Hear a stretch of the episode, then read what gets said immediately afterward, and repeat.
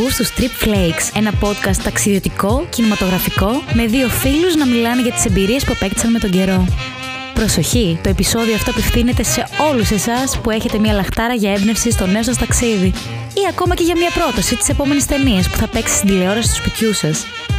Άλλωστε, έχετε κλείσει εισιτήριο. Στην πρώτη θέση.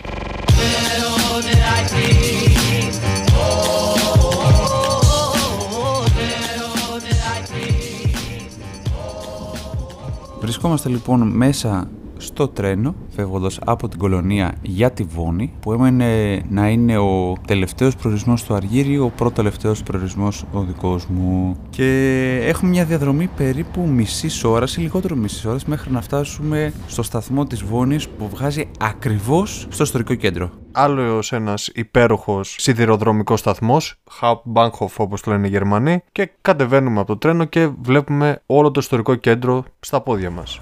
Βορειοδυτική Γερμανία, μέρα Πέμπτη.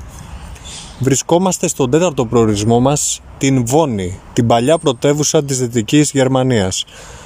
Μια πόλη η οποία αποπνέει Μπετόβεν.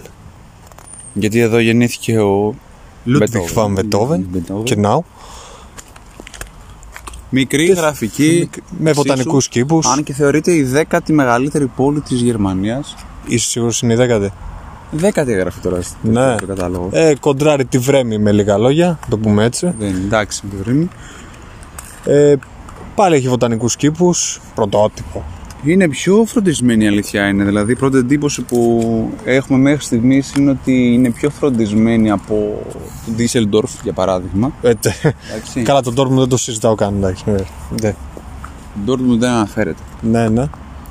Και αυτή τη στιγμή βρισκόμαστε στους βοτανικούς κήπους που βρίσκονται προς το νότιο κομμάτι από την παλιά πόλη. Ένα έτσι φροντισμένο κομμάτι μπορεί να έρθει κάποιος και να χαλαρώσει. Αυτή στην καραντίνα ζωάρα κάνανε. Βέβαια, για να φτάσουμε μέχρι το hostel που είχαμε κλείσει για να μείνουμε, πρέπει να περάσουμε όλο το ιστορικό κέντρο κατά μήκος, τις κεντρικές πλατείες του. Περάσαμε τουλάχιστον τρεις φορές για να πάμε να γυρίσουμε και να ξαναφύγουμε το σπίτι που γεννήθηκε ο Μπετόβεν και να φτάσουμε στο hostel το οποίο βέβαια παρόλο μας είχε πει ότι 4 η ώρα θα άνοιγε ήταν κλειδωμένο.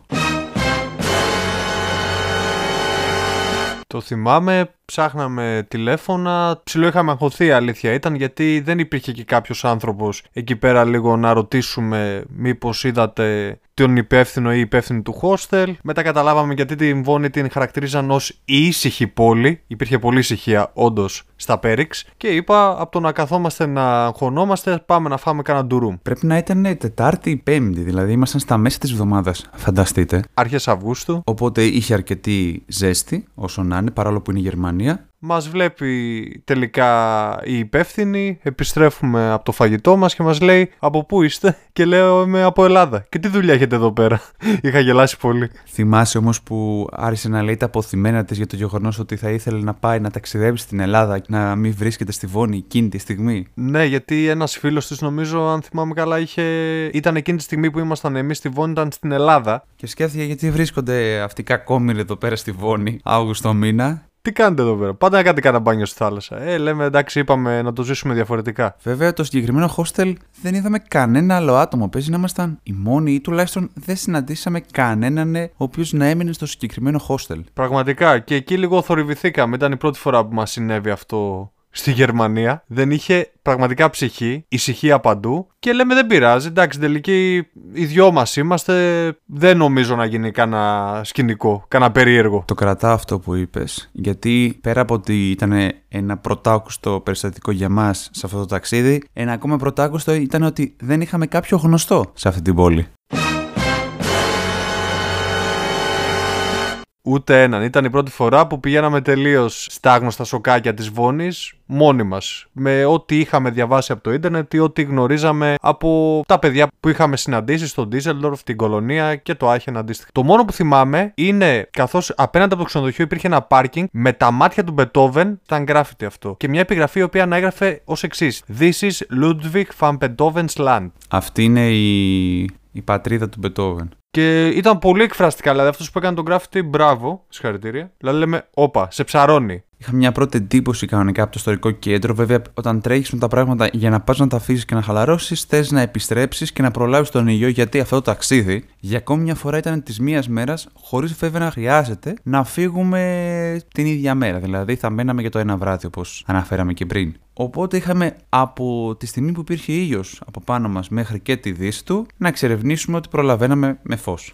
Για καλή μας τύχη είχε πάρα πολύ καλό καιρό. Νομίζω τον καλύτερο σε όλο αυτό το διπορικό μας στη Γερμανία. Λιακάδα, ευχάριστο καιρό, ότι πρέπει για περπάτημα. Σαν πρώτες πληροφορίες που είχαμε για τη Βόνη, θεωρείται ως φοιτητού πολύ, οπότε περιμέναμε να δούμε αρκετούς φοιτητές, τους οποίους συναντήσαμε τόσο στο ιστορικό κέντρο όσο και σε άλλα σημεία της πόλης. Πάρα πολύ νεαρό κόσμο. Πάρα πολύ. Τεράστια πανεπιστημιούπολη, να το πούμε αυτό. Έχει από τα πιο σημαντικά πανεπιστήμια στη Γερμανία η Βόνη. Πολλά εράσμου προγράμματα πραγματοποιούνται και συνέδρια των ανθρωπιστικών σπουδών και το γεγονός ότι ήταν εκεί πρώτη πρωτεύουσα της Δυτικής Γερμανίας, της Δινενάτου, συγκριτικά με άλλες πόλεις. Η διαδρομή που αποφασίσαμε να ακολουθήσουμε ήταν ε, κατηφορική, θα έλεγε κανένας, κοιτώντας το χάρτη. Βέβαια, πηγαίναμε προς τον νότο, γιατί διασχίσαμε όλο το ιστορικό κέντρο μέχρι που φτάσαμε στην Münsterplatz, που είναι η κεντρική πλατεία της πόλης και στην οποία κιόλας βρίσκεται ένα μεγάλο άγαλμα του ίδιου του Μπετόβεν πολύ Μπετόβεν και γιατί να το κρύψουν άλλωστε. Ο Μπετόβεν σε αντίθεση με τον Μότσαρ που δεν τα πήγαινε καλά με το Σάλτσμπουργκ, ο Μπετόβεν αγαπούσε πάρα πολύ τη Βόνη, εδρεώθηκε εκεί πέρα, έκανε όνομα εκεί πέρα και το στηρίξαν όσο τίποτα άλλο. Οπότε το Μπετόβεν δεσπόζει παντού και με την αξία του. Ένας πολύ γνωστός δρόμος στη Βόνη, ο οποίος θεωρείται ένας από τους ομορφότερους στον κόσμο, όχι ομορφότερους, είναι κοντά στο Χέα Στράσε. Έχει να κάνει με την. Ε, έχει ένας δρόμος που ο οποίος έχει δημιουργηθεί με τέτοιο τρόπο, όπου έχουν τοποθετήσει αμυγδαλιέ και στην αρχή της άνοιξης ανθίζουν, οπότε δίνει ένα χρώμα κάπως ροζομόβ για κάποιον. Δηλαδή το λατρεύουν πάρα πολύ οι Ιάπωνες, να σημειώσω. Α, ωραία. Ε, μιας που η περιοχή έχει και αρκετούς Ιάπωνες, δεδομένου και του Ντίζελντορφ που είναι κοντά και έχουν άρρηκτη σχέση με τον Ντίζελντορφ. Το κακό είναι ότι εμείς επειδή πήγαμε το καλοκαίρι, δεν είδαμε κάτι ιδιαίτερο καθώς δεν ήταν ανθισμένες οι αμυγδαλιές.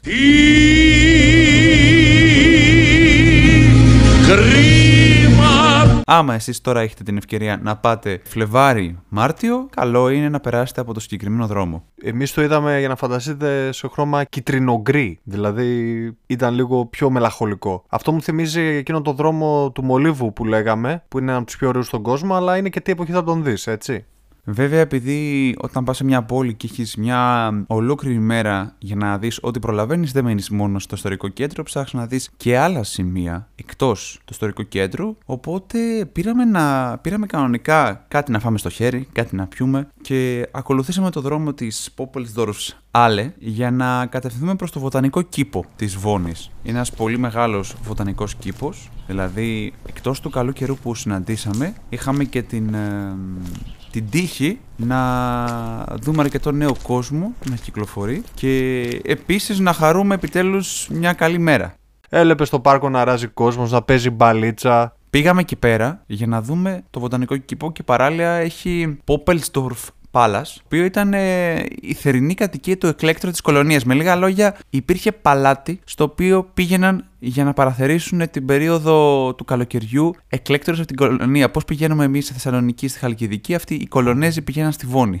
Τώρα δεν ξέρω ποιο είναι καλύτερο, γιατί σαν τη Χαλκιδική δεν έχει. Σαν τη Χαλκιδική δεν έχει. Σαν τη Χαλκιδική δεν έχει. Αυτός μάλλον πήγαινε εκεί πέρα και άραζε το, το πετσί του, είχε τον κήπο. Είχε τους υπηρέτες του μια χαρά, ζωάρα. Πάντως η αλήθεια είναι ότι ψάχναμε διάφορα σημεία μέσα στην ε, Βόνη. Κάναμε διάφορες γνωριμίες. Όχι κάτι ιδιαίτερο, γιατί να σημειώσω ότι αυτό ήταν το πιο ήσυχο ταξίδι στη Βόνη. Ήταν ήσυχο, αλλά ήταν και πολύ ενδιαφέρον ε, παράλληλα. Μετά, ας πούμε, τους βοτανικούς κήπους ψάχναμε τα πανεπιστήμια που έχουν τόση πολύ φήμη και φημίζονται τέλος πάντων. Και βλέπαμε συνέχεια σε φωτογραφίες ένα τεράστιο γρασίδι που, το οποίο ήταν μπροστά από ένα νεοκλασικό κίτρινο κτίριο που ήταν το πανε, ένα από τα πανεπιστήμια τους, μάλλον ήταν η, η φιλοσοφική τους, δεν θυμάμαι ακριβώς τι ήταν. Στο οποίο καθόταν πολλοί κόσμος και απολάμβανε την πύρα του ή έτρωγε το παγωτό του. Ε, το βρήκαμε μετά κόπο και βασάνων, καθώς η Πανεπιστημίου της Βόνης ήταν αρκετά μεγάλη και νομίζω ότι είχε απόσταση και από τα άλλα κτίρια, οπότε δυσκολευτήκαμε να προσανατολιστούμε. Η εντύπωσή μου ήταν πολύ θετική εμένα, καθώς είδα κόσμο πραγματικά να χαλαρώνει, να λιάζεται και να χαίρεται. Ράμστα η μουσική λίγο πιο πέρα, λέω ωραία, τώρα νιώθω Γερμανία, μια χαρά.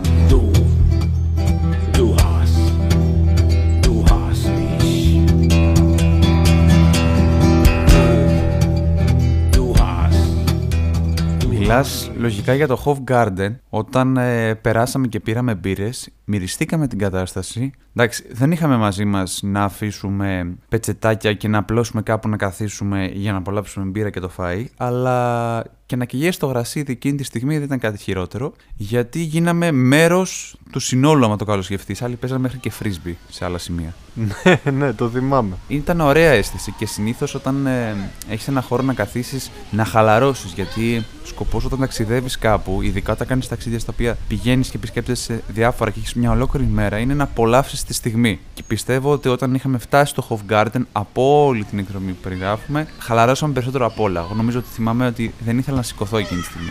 Ξεκάθαρα ήταν ε, πραγματικά όλη η ένταση της ημέρας, ξέρει, αυτό με, με το hostel, το να ψάχνεις από εδώ και από εκεί που χαθήκαμε, απλά ήθελα να κάτσω και να απολαύσω τη στιγμή και νομίζω ότι το καταφέραμε. Βέβαια, αφότου σηκωθήκαμε, καταφέραμε να σηκώσουμε τα κορμιά μας, έπρεπε να κάνουμε ακόμη μια βόλτα στο Ρήνο δεδομένου ότι βρισκόμασταν στην ε, τρίτη πόλη που βρίσκεται δίπλα στο Ρήνο τέλος πάντων και ήταν ε, διαφορετική από τις άλλες δύο, η περατζάδα που είχε καθώς ε, θα έλεγα ότι έχει μικρότερο παραλιακό πεζόδρομο και έχει ένα όμορφο σημείο κοντά στο Alter Chola Marine που ήταν σαν ένα μεγάλο μπαλκόνι και μπορούσες να δεις απέναντι είχε κάποια μικρά σπιτάκια που φαίνονται στον ορίζοντα και το Ρήνο και να χαλαρώσεις πάλι αυτό το vibe της φοιτητούπολης το είχε. Βέβαια το είχε όσο υπήρχε ήλιος. Παιδιά μετά, η αλήθεια είναι ότι ήταν υπερβολικά ήσυχα. Γενικά χαλαρά στη Βόνη, ήταν πολύ χαλάρη η πόλη. Καταλάβαινα γιατί πολλοί το κάνανε σε 15 ώρες, σε φάση μονοήμερη και γυρνάω πίσω. Το αντιλήφθηκα αυτό, αρκετά. Γιατί το βράδυ νεκρώναν τα πάντα. Δεν είχε τίποτα.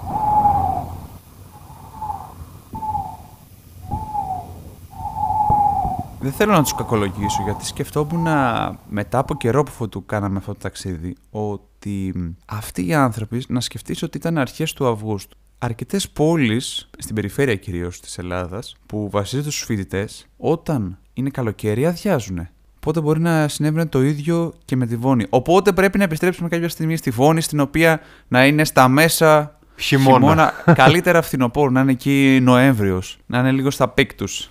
Το εγώ τους κρίνω. Σου λέω τι ένιωσα εγώ καλοκαίρι μήνα που πήγα. Μπορεί το Νοέμβριο να είναι party animals. Τη χαρακτήριζαν πάντως ήσυχη πόλη και εκεί πέρα εγώ κατάλαβα το λόγο. Αυτό είναι το επιχείρημά μου. Δεν λέω ότι με χάλασε. Θα μπορούσε όμως να έχει κανένα δύο μπαράκια παραπάνω. Ε, ναι. Σίγουρα αυτό ήταν ε, το διαφορετικό της υπόθεσης που είχαμε συνηθίσει από τις άλλες τρεις πόλεις, έτσι. Που είχαμε γυρίσει και είχαμε δει φασάρια. Οι οποίες ήταν ζωντανές. Αρκετά θα έλεγα, ειδικά τον Ντίσελντορφ. Πάντως, να σημειώσω εδώ πέρα ότι το ιστορικό κέντρο της Βόνης έχει διατηρηθεί αρκετά καλά πέρα από τα σύγχρονα μαγαζιά που έχουν καταφέρει να ενσωματωθούν σε αυτό το κομμάτι και καταλαβαίνεις ποιο είναι σύγχρονο και ποιο είναι παλιό. Δηλαδή, ακόμα και το Rat House, το δημαρχείο τους, είναι εντυπωσιακό. Από τα πιο ωραία που είδαμε. Νομ- Νομίζω μετά του Άχεν αυτό είναι το πιο εντυπωσιακό. Έχει διατηρήσει κάτι από την ε, κουλτούρα εκείνης της εποχής. Η αλήθεια είναι. Κοίταξε, η Βόνη τώρα έχει περάσει από την κυριαρχία αρκετών λαών. Δηλαδή, η πρώτη καταγραφή είναι χιλιάδες χρόνια πριν. Το Μεσαίων αναπτύχθηκε σαν πόλη. Μετά ήρθαν οι Γάλλοι και την είχαν κατακτήσει. Μετά έγινε κατάκτηση και από τους Πρόσου. Έχει πάρα πολλές επιρροές. Και βοηθάει πάρα πολύ και ότι είναι και στα σύνορα. Οπότε επηρεάζεται άμεσα και από Βέλγους, Ολλανδούς. Αυτό που θέλω να πω είναι ότι το δημαρχείο τους έμοιαζε σαν να είναι μικρή όπερα. Επίσης, ένα ακόμα αξιοθέατο που έχουν είναι το εργοστάσιο της Χάριμπο που υπάρχει εκεί πέρα.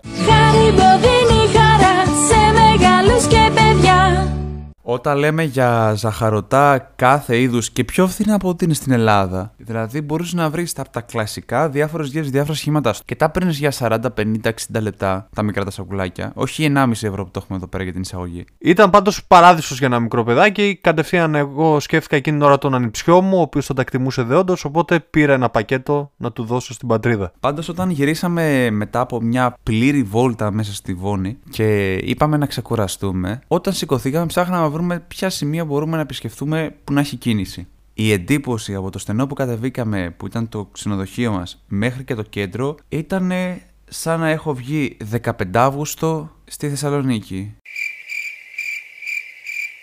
Ε, πραγματικά, 15 Αύγουστο στην Αριστοτέλους, που παίρνεις το αμάξι και σε 5 λεπτά είσαι σπίτι σου. Πολύ ησυχία. Μέχρι που πήγαμε πριν νυχτώσει να ψάξουμε και τον πιο, έναν από τους πιο ωραίους δρόμους του κόσμου. Εγώ θυμάμαι το άλλο. Ψάχναμε μαγαζιά, ψάχναμε και καλά παραδοσιακό γερμανικό μαγαζί, φάση μπειραρία. Καλά, γελάει ο κόσμος. Δεν βρήκαμε τίποτα. Και το μόνο που είχε έτσι λίγο κόσμο, στο οποίο μας διώξανε κιόλας, γιατί είχε πάει 12 και, ήταν ένα μεξικάνικο, το οποίο λειτουργούσε και σαν μπειραρία. Ξέρεις, από τύπου Αμερικανιά μαγαζάκι που έχει τα πάντα όλα μέσα. Και ελάτε μπείτε μέσα. Απλά εντάξει, πιάμε δύο μπυρίτσες. Και μετά μας λένε, ενώ παίζει ωραία μουσική, ξεσκοτική καλοκαιρινή, μας λένε 12 και κάτι, παιδιά, μαζεύτε θα κλείνουμε.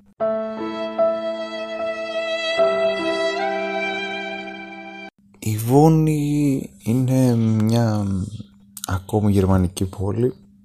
Διαθέτει αρκετά από τα αρκετά παρόμοια χαρακτηριστικά από τις υπόλοιπες πόλεις. Βέβαια, το ποτάμι, σε σύγκριση με τον Ντίσσελντορφ και την κολονία, δεν είναι τόσο κοντά στο κέντρο, γενικά στην Παλιά Πόλη. Είναι πιο κοντά, θα λέγαμε, στο Πανεπιστήμιο. Οπότε η πρόσβασή του είναι πιο δύσκολη. Ε, πες το και έτσι τέλος πάντων. Δεν είναι που λες στον Ντίσσελντορφ στην κολονία θα βγω για περατσάδα να κόψω βόλτες. Κατά τα άλλα έχει απλωμένο κέντρο και τώρα μόλις γυρίσαμε από έξοδο ε, από τη Βούνη στην οποία πολλά μαγαζιά μετά τις 10 έχουν κλείσει ακόμα περισσότερα δεν παίζανε μουσική Γενικά η εμπειρία μας από το βράδυ, ακόμα και Τετάρτη στη Βούνη δεν ήταν και το πιο εντυπωσιακό. Οπότε, αν ήταν κάτι να προτείνουμε θα ήταν ότι η Βούνη καλύτερα για μια ημερήσια. Και αυτό ήταν γενικά το ξέφρενο βράδυ που περάσαμε στη Βόνη. Γιατί την επόμενη μέρα είχαμε το κομμάτι της επιστροφής. Βασικά είναι και πέρα το σημείο στο οποίο, ας το πούμε, χωρίζουν οι δρόμοι μας. Γιατί προσπαθούσαμε λίγο να φάμε το πρωινό μας, να φύγουμε στην ώρα μας, μας έπιασε βροχή, έτσι. Άλλαξε πάλι ο καιρός, το θυμάσαι ακόμα αυτό το πράγμα. Και μετά έπρεπε να πάρει ο καθένας διαφορετικό τρένο Άλλος για Essen τράβηξε, άλλος για Βιέννη. Αφού με αφήνει ο Χάρης και παίρνει το τρένο για Essen το οποίο ήρθε στην ώρα του, εμένα πολύ απλά είχε γίνει μια καθυστέρηση και ουσιαστικά είχα μια μισή ώρα αναμονή στο σιδηροδρομικό σταθμό της Βόνης. Οπότε προσπαθούσα να κάνω πραγματάκια έτσι λίγο να, να περάσει η ώρα μου και όταν μπαίνω μέσα σε αυτό το τρένο έβλεπα τους προηγούμενους επιβάτες από το τρένο το οποίο είχε σταματήσει η διαδρομή και δεν, είχε, ήταν ασφιχτικά γεμάτο με λίγα λόγια. Οπότε ένιωθα σαν να είμαι σε νυχτερινό λεωφορείο στην Ελλάδα δύο ώρα το βράδυ. Για τρει-τέσσερι στάσεις περίπου. Μέχρι να φτάσω στο Dortmund για να πάρω την πτήση μου για Βιέννη. Μετά φτάνω στο Dortmund, εγώ ήθελα να εξασχίσω τα γερμανικά μου. Βλέπω μια Γερμανίδα, με βλέπει Γερμανίδα.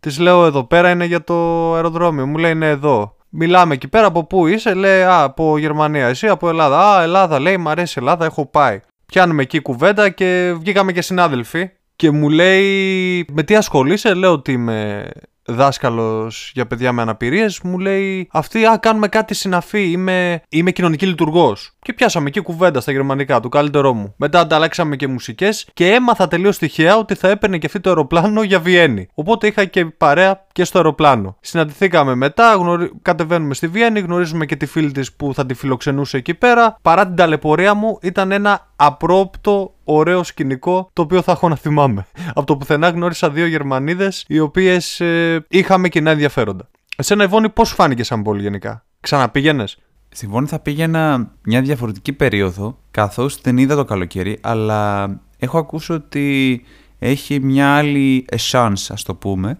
την ε, περίοδο Νοεμβρίου με Δεκεμβρίου. Ξέρεις ότι τα Χριστούγεννα μερικές φορές σε αρκετές πόλεις το μεταμορφώνουν. Και ειδικά στη Γερμανία, έτσι. Που φημίζεται πολύ για τις χριστουγεννιάτικες αγορές της. Εγώ θα πήγαινα με την προπόθεση ότι θα τη συνδύαζα πάλι. Δεν νομίζω να πήγαινα ένα πενταήμερο, ας πούμε, μόνο βόνη. Κακά τα ψέματα. Δεν είναι για τόσες μέρες. Θα πήγαινα για να δω, ας πούμε, κάποια άλλη πόλη της Γερμανίας, Φραγκφούρτη, Φερρυπίν, ή για να πήγαινα σε κάποια άλλη χώρα, ας πούμε, στο Βέλγιο ή στην Ολλανδία. Πάντως θα, έκανα, θα το ξανά έκανα συνδυαστικά. Θα έκανες δηλαδή ένα πέρασμα ή απλά θα μένεις πάλι ένα βράδυ; Θα μπορούσα να μείνω, αλλά να μην ήταν καλοκαίρι, γιατί εντάξει το είδαμε το καλοκαίρι, και να ήταν, ας πούμε, μια πιο χριστουγεννιάτικη εποχή. Δηλαδή, ας πούμε, θα έκανα Γάνδη, Βόνη και Μάστριχτ, παραδείγματος χάρη. Θα μπορούσα να το κάνω.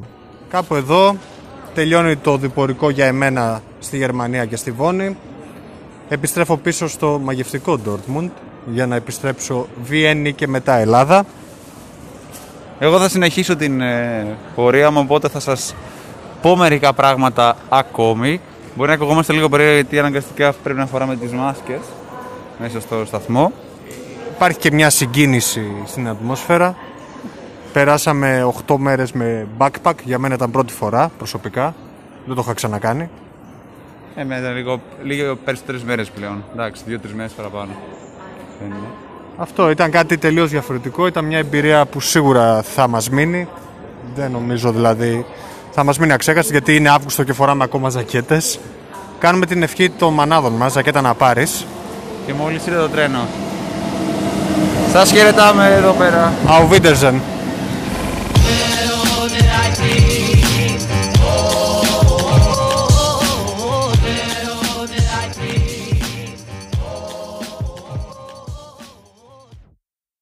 Κάτσε ρε εσύ, ταινία δεν είπαμε. Α, ναι, ταινία δεν είπαμε. Ωραία. Λοιπόν, ποια ταινία θα δούμε; Μμμ. Κάνε υπομονή και άκου στη συνέχεια.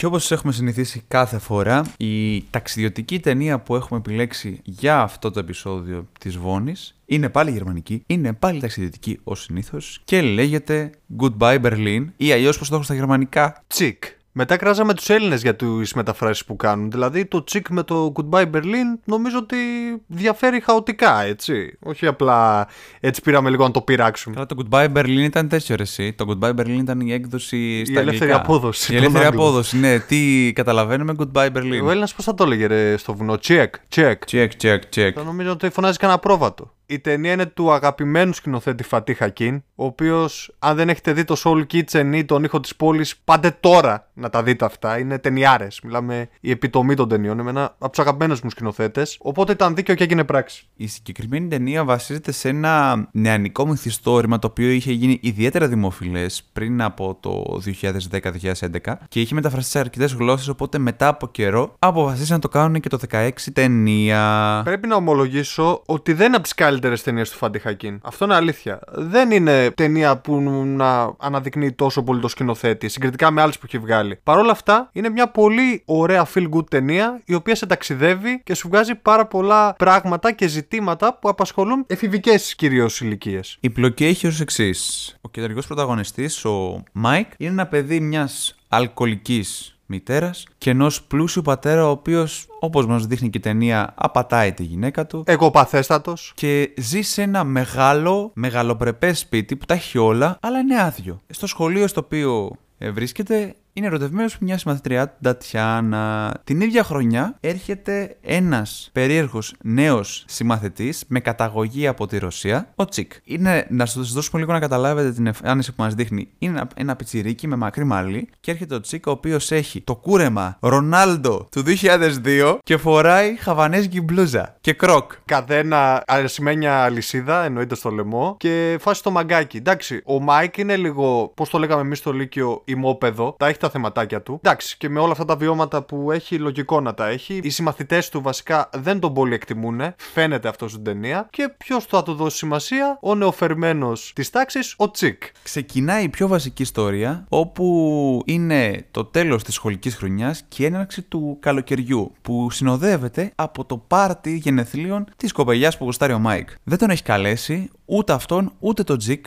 αλλά έχει καλέσει όλη την ε, τάξη. Και αποφασίζουν και ξεκινάνε ένα road trip με ένα κλεμμένο Λάντα. Τρελή περιπέτεια, κατά τη διάρκεια της οποίας θα βιώσουν νέες εμπειρίες, θα έρθουν αντιμέτωποι με πολλές προκλήσεις και θα ζήσουν γενικά ένα καλοκαίρι που από ό,τι φάνηκε δεν θα ξεχάσουν ποτέ. Αυτό είναι και όλα στο ζουμί της υπόθεσης. Το ταξίδι όλο ξεκινάει από το να πάμε στο πάρτι απρόσκλητοι για να δείξουμε ότι, για να δείξουμε ότι αξίζουμε και μετά καταλήγει σε ένα πολύ γιόλο πράγμα το οποίο συμβαίνουν όλα αυτά τα απρόπτα, τα πρόσμενα, οι προκλήσεις που είπες και εσύ πολύ σωστά προηγουμένως. Εμένα αυτό που μου έκανε τρελή εντύπωση στην ταινία είναι η επιρροή του Before Sunrise, όλου αυτού του κινήματος που έγινε με το Before Sunrise. Το επηρεάζει πάρα πολύ, παρόλο που δεν είναι σε μια πόλη, δεν μας λέει καν σε ποια πόλη είναι, εμείς το καταλαβαίνουμε από το Goodbye Berlin. Αυτοί οι χαρακτήρες σε κάνει να πιστεύεις ότι κάποια στιγμή θα ξαναειδωθούν. Κατάλαβες που το πάω; Και αυτό μας το έδωσε πάρα πολύ έντονα το Before Sunrise σαν ταινία. Οπότε μπορεί να επηρεάστηκε και από αυτό ο Φατιχακίν. Έμεσα. Εμένα πάλι μου έδωσε την εντύπωση ότι πήρε μια, μια κλασική συνταγή, ξέρεις, δύο εντελώς φαινομενικά ατέριαστοι γενικά χαρακτήρες, βρίσκονται σε ένα ίδιο σημείο, ξεκινάνε ένα ταξίδι που θα έλεγε κάποιος ότι είναι ένα ταξίδι ενηλικίωσης. Είναι και οι δύο έφηβοι,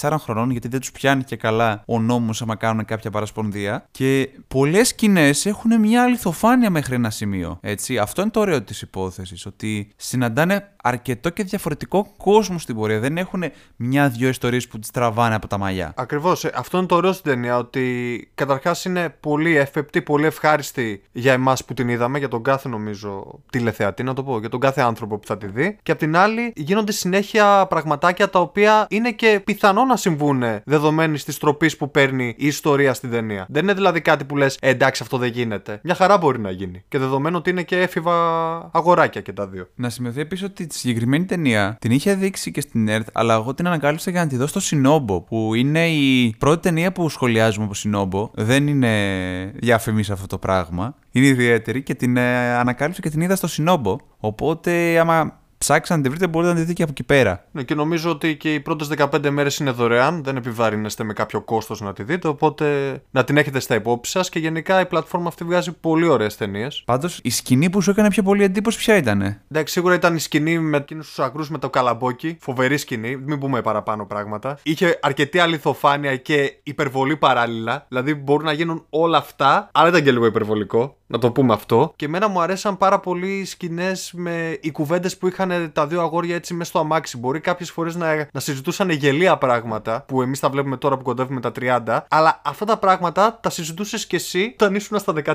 ή 15. Αυτά μου άρεσαν στην ταινία. Εσένα; Δείχνει αυτό που ακριβώς που ανέφερες ότι είχε εμ, αρκετά σημεία που κατά βάση δεν τα συζητάει ένας ενήλικας αλλά σίγουρα έχει περάσει από αυτό το στάδιο δηλαδή είχαν κάποιες απορίες τις οποίες προσπαθούσαν να τις λύσουν μεταξύ τους δηλαδή ακόμα θυμάμαι τη σκηνή που ψάχνανε πώς μπορείς να βρεις την ε, κατεύθυνσή σου με βάση τους δείκτες του ρολογιού όταν δεν έχεις πηξίδα που το συζητούσαν και είχαν κάτι τέτοιες απορίες και ψάχναν έναν τρόπο να τις λύσουν οπότε άμα το συζητήσουμε ακόμα περισσότερο θα κάνουμε υπερβολικά πολλά spoiler. Εγώ να πω μόνο ότι μία από, από τις σκηνές που μου άρεσαν ήταν αυτή που ήταν κάτω από τις ανεμογεννήτριες. Που πέφτουν να κοιμηθούν και κοιτάνε τις ανεμογεννήτριες το βράδυ. Ναι, ήταν πολύ ωραίο. Ήταν πολύ ωραία σκηνή αυτή. Είχε γενικά ωραίες σκηνές, είχε ενδιαφέρουσα θα έλεγα φωτογραφία. Πολύ ωραία σκηνοθεσία. Πάρα πολύ ωραία. Είναι feel good ταινία, ειδικά άμα έχετε μια πολύ έντονη καθημερινότητα και τώρα είστε σε mood διακοπών. Είναι ότι πρέπει να το βάλετε να χαλαρώσετε. Δηλαδή, δεν χρειάζεται να, πολύ, να τα πολύ αναλύσουμε όλα. Απλά πάρε την παλιά λάτα του 90 και φύγε μαζί τους βόλτα. Εμένα αυτό μου έβγαλε η ταινία και την ευχαριστήθηκα από την αρχή μέχρι το τέλος. Ξέρεις τι θυμήθηκα κατευθείαν έτσι, την ταινία με το Σιαδερέση που είχαμε πει. Α, το Βαλκανιζατέρ, εντάξει. Που ξεκινήσαν πάλι με ένα παλιό αμαξάκι και φεύγανε. Απλά αυτοί δεν το κλέψανε. Απλά εκεί πέρα ήταν ήδη ενήλικες. Και δεν το κλέψανε, βασικό. Εντάξει, βέβαια, άλλη παραποντιά θέλαν να κάνουν αυτοί, άλλη παραποντιά τα παιδάκια εδώ. Ναι, θύμιζε αρκετά. Ξεχυλίζει η αισιοδοξία μετά από ένα σημείο, αλλά μ' αρέσει πάρα πολύ για το πώς παλεύουν, δεν φτάνουν σε τόσο βάθος ενώ θα μπορούσαν. ε, Τη σχέση που αναπτύσσεται μεταξύ των ε, δύο ανθρώπων. Δεν χρειάζεται δηλαδή τρεις ώρες βέβαια για να το κάνει αυτό, αλλά είναι το ωραίο για το κάθε άνθρωπο που συναντάνε στην πορεία πώς αλλάζει την οπτική τους για τον κόσμο που έχουν να αντιμετωπίσουν μπροστά τους. Και ίσως και βλέπουν ότι και τα πιο ωραία πράγματα καμιά φορά βρίσκονται στα πολύ πιο απλά και δεν χρειάζεται τόσο πολύ υπερανάλυση όπως κάνουν πολλά παιδάκια στην ηλικία τους. Τους μεγάλωσε απότομα. Goodbye Berlin λοιπόν, με πολύ αγάπη.